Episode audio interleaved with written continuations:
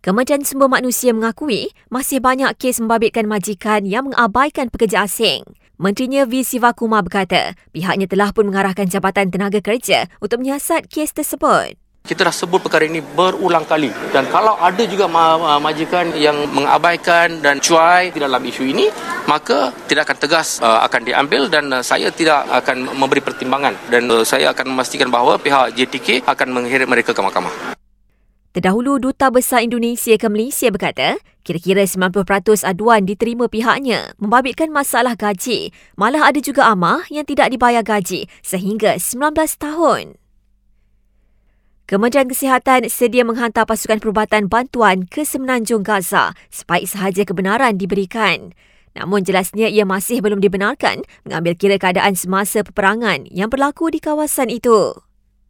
Sementara itu, Perdana Menteri Datuk Seri Anwar Ibrahim zahirkan penghargaan kepada beberapa negara luar yang membantu dalam proses bawa keluar rakyat Malaysia yang terkandas di Palestin.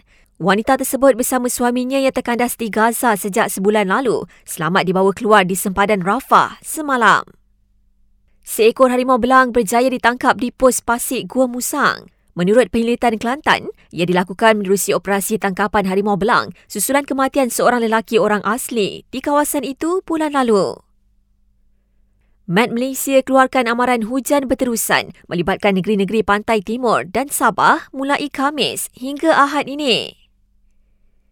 Kira-kira 240 penduduk kini berlindung di PPS di Perak akibat banjir, manakala hampir 30 mangsa banjir direkodkan di Kedah dan penyanyi Datuk Nora Arifin kini sedang jalani rawatan di ICU sebuah hospital di Selangor akibat sesak nafas.